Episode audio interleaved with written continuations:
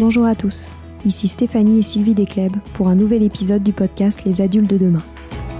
Les adultes de demain, c'est un échange autour de l'éducation et la parentalité entre d'un côté une mère, Sylvie, entrepreneuse depuis plus de 30 ans dans l'éducation, directrice d'école Montessori, créatrice d'un organisme de formation et auteur dans l'éducation, et sa fille, c'est moi, Stéphanie. Les semaines, nous invitons des experts, des personnalités remarquables ou de simples passionnés qui partagent avec nous la même envie d'offrir le meilleur aux enfants.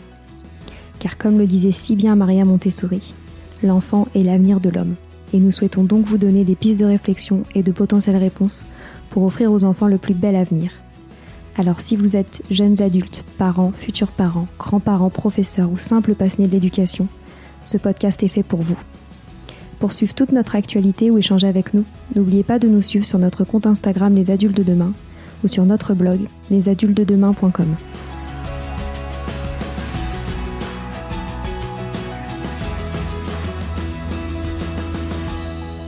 Bienvenue sur les pauses éducatives de Sylvie, un nouveau format de podcast en plus de nos discussions quotidiennes. Dans cette nouvelle série de podcasts courts, Sylvie nous décrit des exercices, des activités ou des applications concrètes à mettre en place avec ses enfants, à la maison ou en classe, en lien avec l'éducation et la parentalité. L'idée est que vous repartiez avec encore plus d'idées à mettre en place dans votre quotidien pour égayer votre vie et celle des enfants. Alors bonne écoute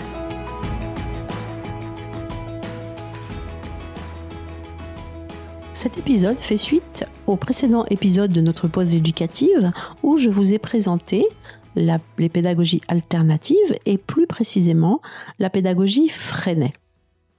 Donc aujourd'hui, je vais vous parler de la pédagogie Steiner-Waldorf et de la pédagogie de Crowley. Donc ces pédagogies faisant partie des nouvelles pédagogies ou pédagogies actives et alternatives. Donc la pédagogie Steiner-Waldorf peut être aussi appelée pédagogie Steiner ou pédagogie, Waldorf, et c'est un courant pédagogique qui a été fondé par Rudolf Steiner, qui était philosophe autrichien. Donc il s'appuyait sur une doctrine qu'il avait inventée, fondée, qui s'appelait l'anthroposophie. C'est une doctrine ésotérique. Donc Steiner est aussi le fondateur de la société anthroposophique qui a été créé en 1913. Donc en 1919, Steiner donnait des conférences sur euh, la tripartition de l'organisme social, c'est-à-dire l'équilibre de la société autour de la vie spirituelle, de la vie politique et de la vie économique. Et à ce moment-là, il entre en contact avec le propriétaire de l'usine Waldorf Astoria, qui est située à Stuttgart en Allemagne. Ce monsieur lui propose de prendre la direction d'une école pour les enfants de ses ouvriers. Donc, Steiner va accepter, sous réserve que cette école soit ouverte pour tous et apporte la même chose à tous. Donc pour, l'époque, cette école était vraiment révolutionnaire, car d'une part, elle était mixte, et d'autre part, elle enseignait le même programme aux filles et aux garçons. Donc la pédagogie prend alors le nom de Steiner Waldorf et se répand dans le monde entier au fil des années. Alors, à l'époque de la création de la première école Waldorf, le mouvement d'éducation nouvelle avec Freinet et Montessori est à son apogée. Mais pour la pédagogie Waldorf-Steiner, il faudra attendre 1970 pour qu'en Allemagne, il rejoigne le mouvement des pédagogies alternatives. La première école Waldorf en France fut créée en 1946 à Strasbourg. Aujourd'hui, il existe une vingtaine d'écoles Steiner en France et la majorité d'entre elles ne contiennent que des jardins d'enfants et le cycle primaire.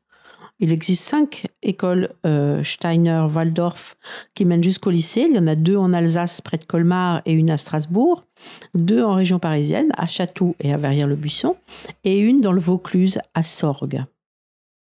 Dans le monde, les jardins d'enfants et écoles Steiner-Waldorf accueillent environ 250 000 enfants dans 1000 écoles et plus de 2000 jardins d'enfants. Donc le plus important pour Steiner, c'est que l'enfant découvre ses capacités et la place qu'il souhaite occuper dans la société plutôt que d'accumuler des connaissances. Il prône, comme toutes les éducations nouvelles, l'écoute du rythme des élèves et leur autonomie pour les rendre plus réceptifs aux apprentissages. Donc dans les écoles Steiner, on les laisse libres de faire ou non certaines activités et les, et les enseignements leur sont proposés au moment le plus approprié de leur développement. Ce qui est particulier, c'est que dans les écoles Steiner, aucune connaissance académique n'est enseignée avant l'âge de 7 ans. Les plus petits sont invités à créer, à célébrer les fêtes, à, écouter des contes, et l'imaginaire est à ce moment-là prépondérant. Ce qui est vraiment très différent de la, de la pédagogie Montessori, hein, où, Maria Montessori euh, mettait les enfants de cet âge-là vraiment dans les apprentissages grâce au matériel qu'elle leur présentait, et où elle disait qu'il fallait vraiment les ancrer dans la réalité. Donc, Également, il faut noter que dans, l'enseignement Steiner, les leçons se font uniquement à l'oral. Donc le, rôle du maître est vraiment euh, relativement traditionnel, car les, adultes activités se font avec un adulte qui s'impose comme un leader et qui explique. Cela se vérifie encore davantage dans les niveaux supérieurs où les enfants écoutent le maître.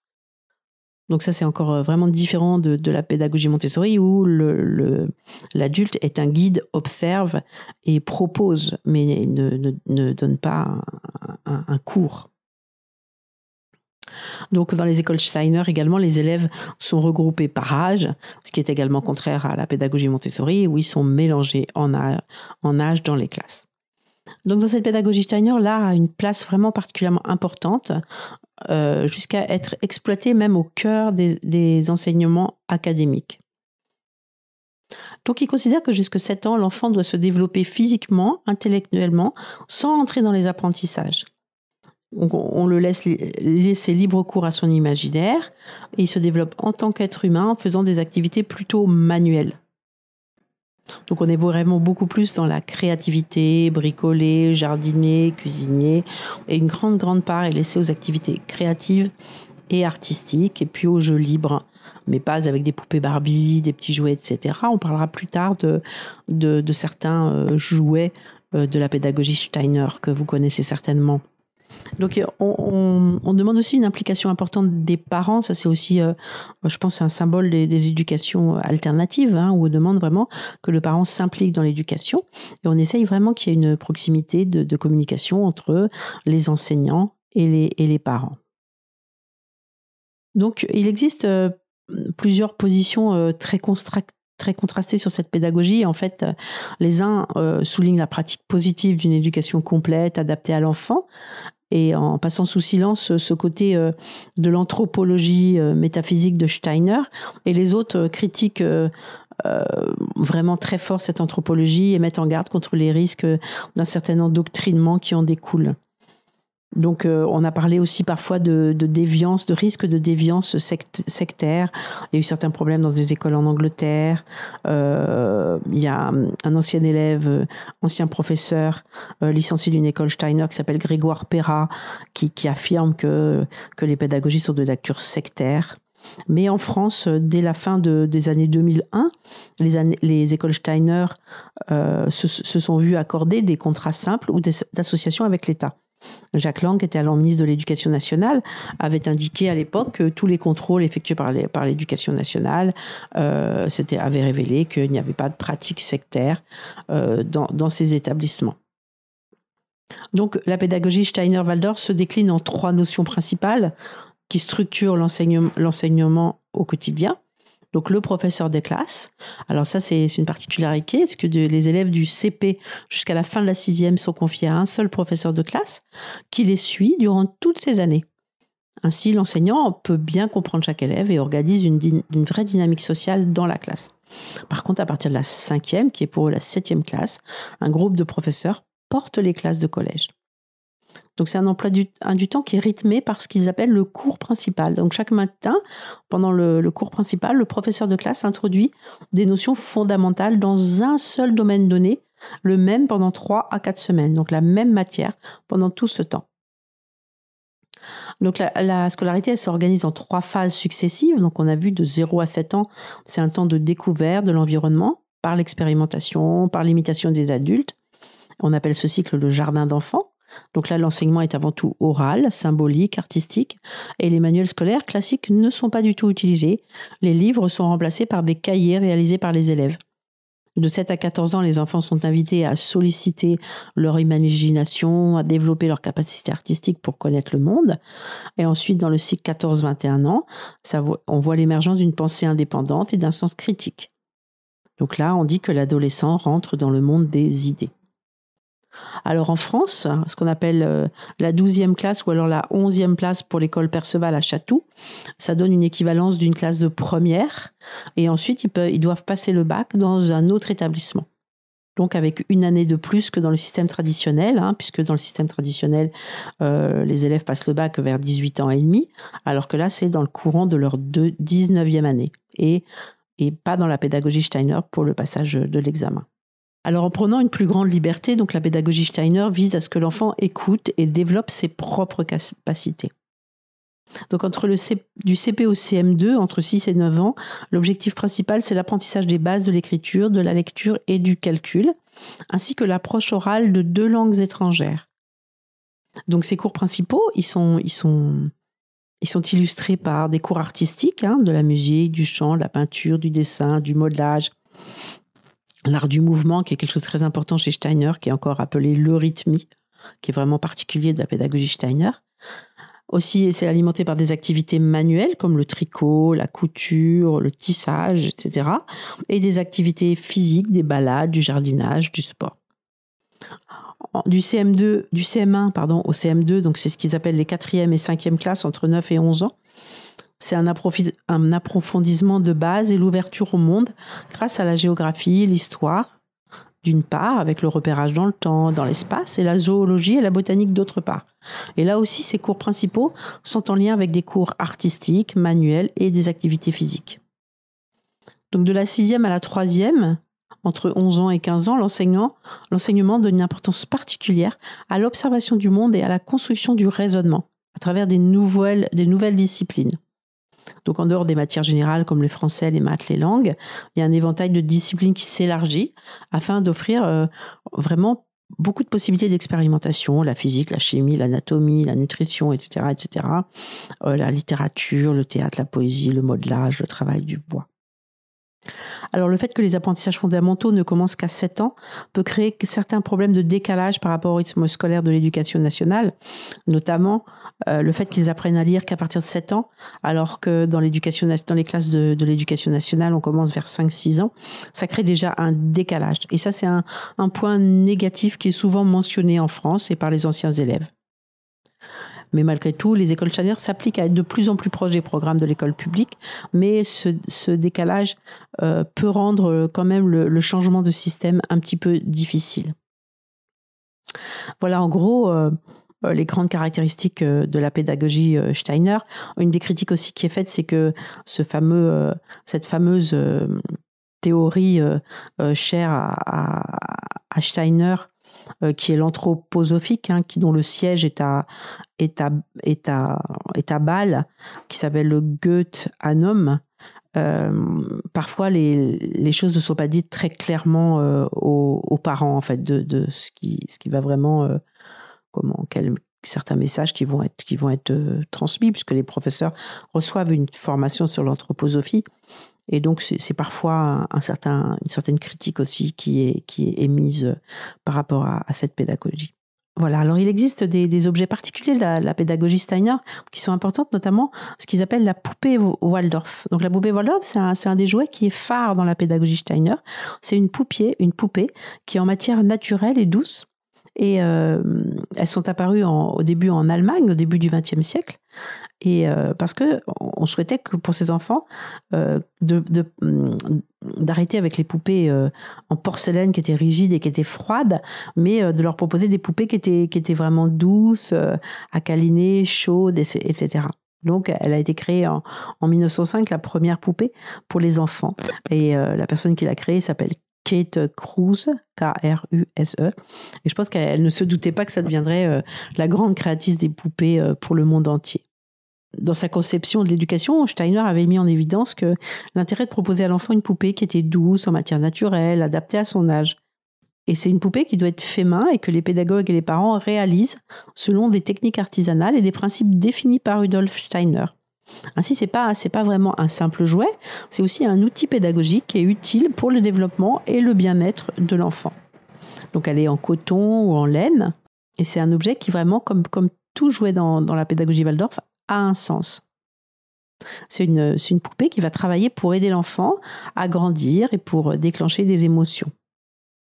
Et le fait que ce soit souvent les parents qui, qui aient fabriqué eux-mêmes, ça, ça, favorise un, sentiment de bien-être et euh, que ça développe le goût des choses authentiques et ça, ça, ça favorise l'attachement de l'enfant à cette poupée. Et en plus, chaque poupée est unique puisqu'elle est fabriquée euh, de manière unique, elle a son histoire. Et, euh, et l'enfant, avec cette poupée, va créer ses propres pièces de théâtre, va développer son imagination, etc. Il y a aussi des petits personnages que l'on, trouve chez, chez un fabricant qui s'appelle Grappa, G-R-A-P-A-T, qui sont asexués et qui permettent aussi à l'enfant de créer ses propres histoires. Ils sont aussi faits en matériaux naturels puisqu'ils sont en bois et vous les trouvez sur, divers, sites euh, dont je vous mettrai le lien euh, dans le blog. Donc il existe aussi euh, deux blogs qui vous, parlent beaucoup de la pédagogie Waldorf que vous pourrez consulter. C'est un blog qui s'appelle Le Chant des Fées, l'autre s'appelle Le Journal des Chants. Pareil, vous aurez les liens sur notre blog Les adultes de demain. Voilà. Donc maintenant, je vais vous passer à une autre pédagogie qui s'appelle la pédagogie de Crowley.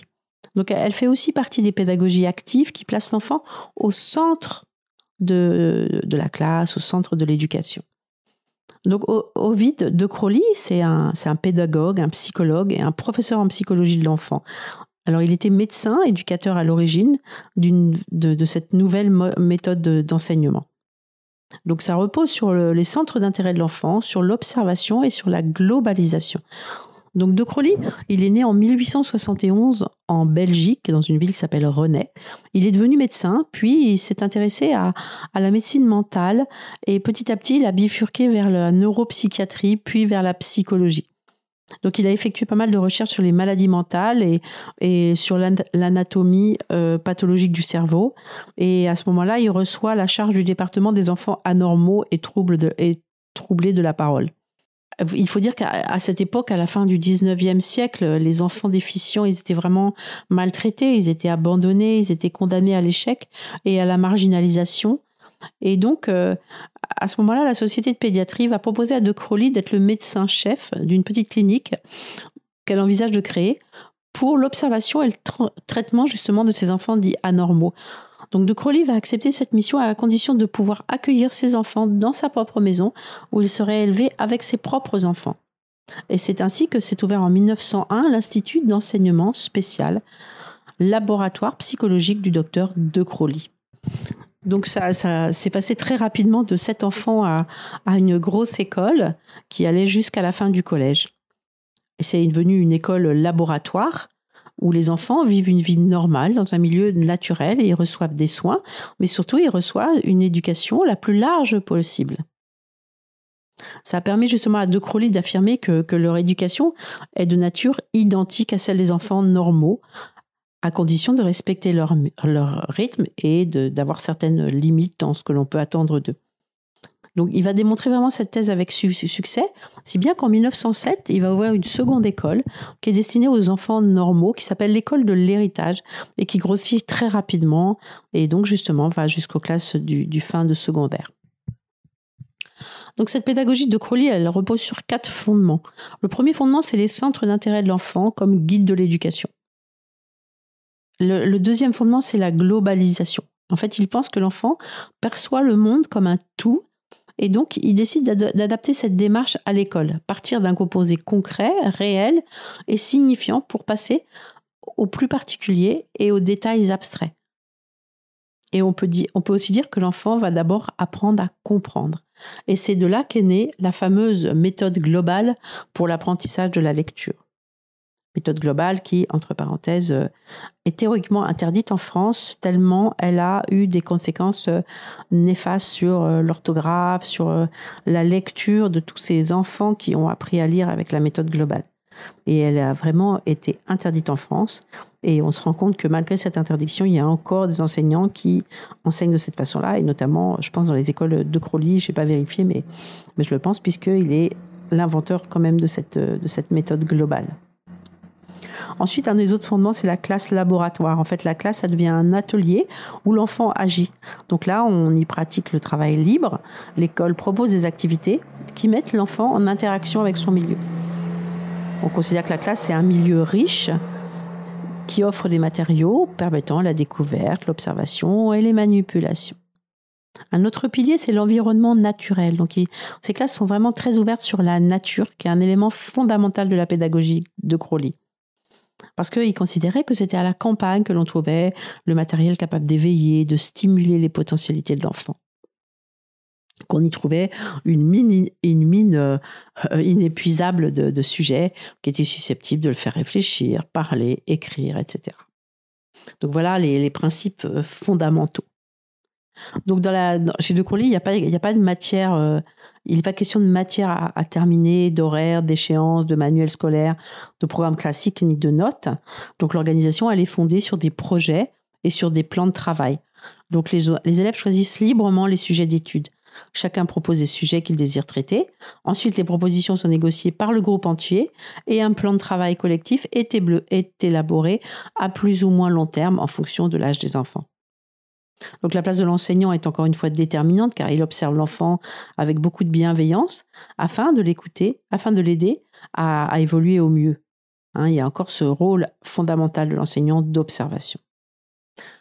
Donc, comme dans la pédagogie Waldorf, les, activités manuelles sont particulièrement mises en avant dans cette méthode. Hein. Il y a des constructions de maquettes, des dessins d'observation, des impressions de journaux. Et chacune de ces activités est en lien avec des disciplines scolaires et le travail de recherche est très encouragé pour développer l'esprit d'initiative et l'autonomie de l'enfant. Bien sûr, le rythme de l'enfant est pris en compte. Ça, c'est vraiment une constante de, ces pédagogies nouvelles. Hein. C'est euh, le rythme de l'enfant. Alors l'un des principes aussi, c'est d'aider l'enfant à se situer dans une vie de groupe, à travailler avec les autres et à prendre des responsabilités, à trouver sa place et à discuter des conflits. Donc bien sûr, on remarque que plusieurs de ces, la majorité de, ces principes répondent aussi à certaines exigences des textes officiels aujourd'hui des programmes de l'éducation nationale. Hein, pas mal de choses ont été reprises dans les programmes et sont mises en place aujourd'hui dans les écoles publiques. Et encore une fois, comme dans toutes les pédagogies euh, euh, alternatives, pédagogies nouvelles, il y a des liens solides qui s'établissent entre les parents et les enseignants, avec des liens euh, de coopération forts entre l'école et la, famille. Et il y a aussi une chose qui est née de la pédagogie de Crowley, ce sont les classes vertes, qui ont la première classe verte a eu lieu en 1966. Donc c'était vraiment dans ce besoin de mettre l'enfant euh, en, contact avec la nature au maximum. Donc en, en, France, il existe une école, une seule école publique de Crowley qui a été fondée en 1946 à Saint-Mandé, qui va de la maternelle à la fin du collège. Voilà, j'espère qu'avec ce tour euh, des pédagogies alternatives, vous, comprendrez mieux euh, toutes ces pédagogies, leurs points communs, leurs différences, et, euh, aussi tout ce qu'elles ont apporté au, système euh, public. C'est pour ça que ces, écoles alternatives, ces nouvelles pédagogies sont vraiment fondamentales, parce que c'est souvent grâce à, ces recherches, grâce à, à, voilà, à ces recherches de ces pédagogues, qui peuvent être des médecins comme, comme De Crowley ou Maria Montessori, qui peuvent être des, des philosophes, qui, peuvent, qui réfléchissent énormément et qui mettent en place des, nouvelles idées. Et euh, grâce à ces nouvelles idées, euh, le système public traditionnel euh, euh évolue. Ah, et c'est ce qu'expliquait très bien euh, Anne Coffinier dans un épisode euh, de notre podcast qui expliquait que, que l'importance de l'existence des écoles hors contrat avec des pédagogies différentes, c'est que c'est souvent ces pédagogies différentes qui font évoluer le système public. Parce que c'est là que l'on que l'on innove, que l'on que l'on que l'on cherche de nouvelles choses, que l'on observe, etc. Et, euh, et comme cela fonctionne en général euh, très correctement, ou certaines choses fonctionnent correctement, d'autres moins, mais en tout cas, ça permet au système public offert à tous les enfants d'évoluer aussi, de prendre des idées parmi, ces pédagogies nouvelles, alternatives, à pédagogie innovante. Et c'est ainsi que, le système évolue. Donc euh, vraiment, ces écoles euh, sont fondamentales et j'espère aujourd'hui vous avoir permis de, vous faire une idée des pédagogies alternatives. Donc sur la pédagogie Montessori, vous avez eu euh, les premiers épisodes de ce podcast que je vous invite à écouter, où je suis vraiment rentrée dans le détail puisque la pédagogie Montessori, euh, c'est ma spécialité que j'ai adaptée euh, évidemment à l'évolution des enfants, à l'évolution de la société pour la mettre en place dans toutes nos écoles Athéna et que je dispense dans, nos, dans notre centre de formation Apprendre Montessori et dont j'ai parlé dans, dans, dans les nombreux livres que nous, avons publiés chez les différents éditeurs. Voilà, c'est fini pour aujourd'hui. On espère que cet épisode vous a plu. Avant de se quitter, on a quand même besoin de vous. Si après avoir écouté cet exposé, vous ressortez avec plein d'idées pour apporter le meilleur aux enfants, n'oubliez pas de nous laisser 5 étoiles et un petit commentaire sur Apple Podcast, sur iTunes ou toute autre plateforme d'écoute de podcast. Cela nous aidera à mieux ressortir et surtout à nous motiver pour continuer cette aventure ensemble. Si vous avez des suggestions, des idées de thèmes, des questions à poser, n'hésitez pas à nous contacter sur les réseaux sociaux, Instagram ou LinkedIn, en tapant les adultes de demain. Nous serions ravis d'échanger avec vous. Si vous souhaitez en savoir davantage sur Sylvie, je vous invite vraiment à aller voir son blog sylvidescleb.com ou à la suivre sur Instagram en allant sur son profil sylvidesc, D-E-S-C, Montessori. Enfin, si vous souhaitez en savoir plus sur le calendrier des prochaines formations Montessori, rendez-vous sur www.apprendre-montessori.fr. On a hâte de vous retrouver vite et à très bientôt sur les adultes de demain.